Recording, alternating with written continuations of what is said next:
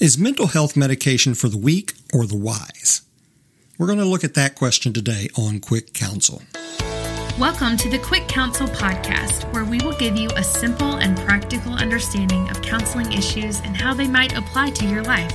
Here's your host, pastoral counselor Brett Legg. In my counseling office, I see people who are clearly depressed or who are clearly struggling with anxiety. And some of them are struggling to the point that their depression or their anxiety is interfering with their relationships and their work and their enjoyment, their life in general. And yet, when I suggest that they might need to see their physician about the possibility of taking an antidepressant or an anti anxiety med, many of them push back and resist the suggestion. Now, people have all kinds of reasons for being hesitant or resistant to take mental health medication. They say things like, I just don't like taking any kind of medication. Or, I'm afraid I'll get addicted. Some say, I've known others who took it and they got worse.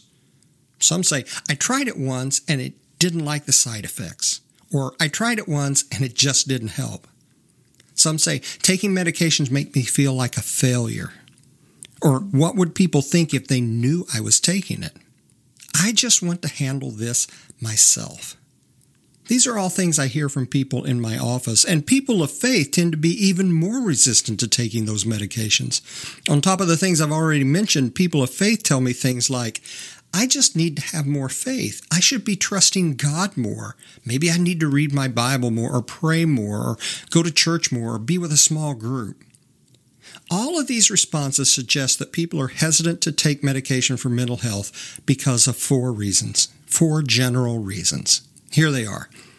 They're afraid taking medication won't work or will make them worse. Two, they're afraid taking medication will mean that they're weak or a failure. Three, they're afraid taking medication will be seen as laziness.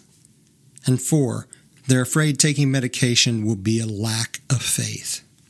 So let's take a few minutes and address each one of these reasons. Let's look at the first one. Taking medication won't work or will make me worse. If your physician thinks you could benefit from an antidepressant or an anti anxiety med, it's not because they're trying to make things worse for you. Just the opposite. They're trying to make things better so that you can function well and take care of the things you need to take care of. Mental health medications aren't meant to make you feel worse, they're meant to make you feel normal. If taking mental health medication doesn't seem to work, or if it seems to make you feel worse, it could be one, you haven't been on it long enough to adjust to it.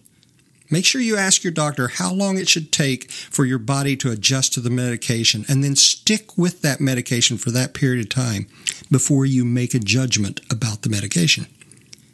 Maybe it's not the right medication for you. Some medicines work better than others for some people.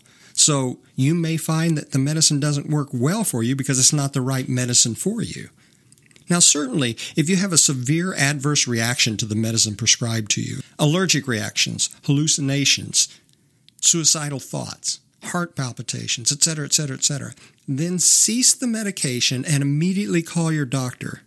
This doesn't mean that you don't need a medication, it means that that particular medication is not the right one for you. And sometimes it's just not the right dosage. If you're taking a medication that doesn't seem to be working as well as you think it should, it could be that you're not at the right dosage yet. So talk to your physician and see what they think about the dosage you're on. So that was the first reason the reason taking medication won't work or will make me worse. Let's look at the second reason. Taking medication means I'm weak or a failure. You know, when I turned 40, I was told that I needed to go on medicine to control my cholesterol. And man, I reacted against that. I fought this thinking, hey, I'm not that old. I am not overweight. I'm in good shape. On and on I went because it just felt like taking that med meant that somehow I was weak or a failure. And people often feel the same way about taking mental health meds. But taking medication does not mean you're weak or a failure. Yes, you need to exercise, you need to eat right, you need to take care of yourself. But all of our bodies are different. All of our family histories are different. All of our experiences are different. Sometimes needing a med is just the way it is. The third reason people resist taking medication will be viewed as laziness. It is lazy to want to take a pill so you don't have to do any work. You do need to put in work to get better, meds or no meds. But usually, the people who need to take medication for depression or anxiety have already been working hard.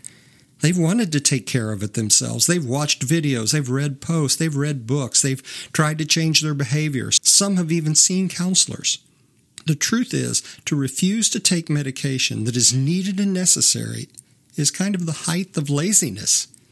It's simple to take a medication. And if your depression or anxiety is affecting you, your family, your friendships, your work, etc., etc., and you refuse to take a med that might help, that in itself is lazy. And the fourth reason people resist they say taking medication is a sign that I lack faith in God.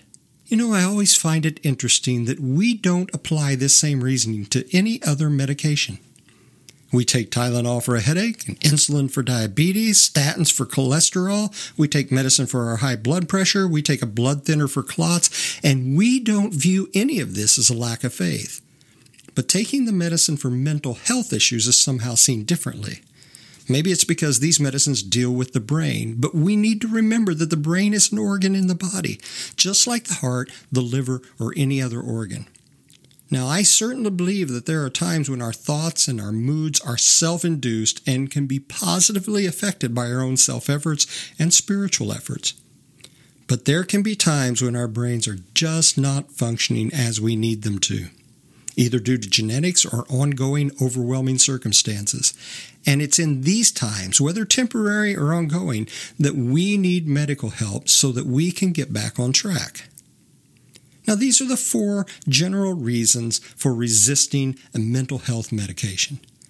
But whatever your reason for resisting a needed mental health medication, just know this your reason is probably not as objective as you feel it is.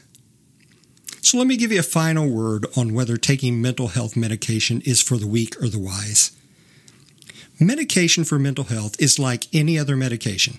When it's needed, the wise thing to do is to take it as your doctor prescribes. If there are other things you can do to make the situation better, then do those things also. And if the situation changes and you want to try to shift away from the meds, then work closely with your physician to see if you can. But despite the stigma that remains around mental health medication, you are not weak if you need such medication. In fact, you're wise for going against the stigma and doing what's best for you. Remember, strength is not found in ignoring what you need to do. Strength is found in doing what you need to do, even if you don't want to. And such is the case, oftentimes, with mental health meds. I hope this episode gave you a clearer perspective on mental health and medication. If you have any further questions, I want to encourage you to talk to your physician or talk to a local counselor. And I hope you'll share this podcast with someone who you think could benefit from it. To find more from me, check out brettlegg.com. That's one T and two G's, or follow me on Facebook, Instagram, and Twitter. Have a great week and join us again for the next episode of Quick Counsel. Thanks for joining us today for Quick Counsel.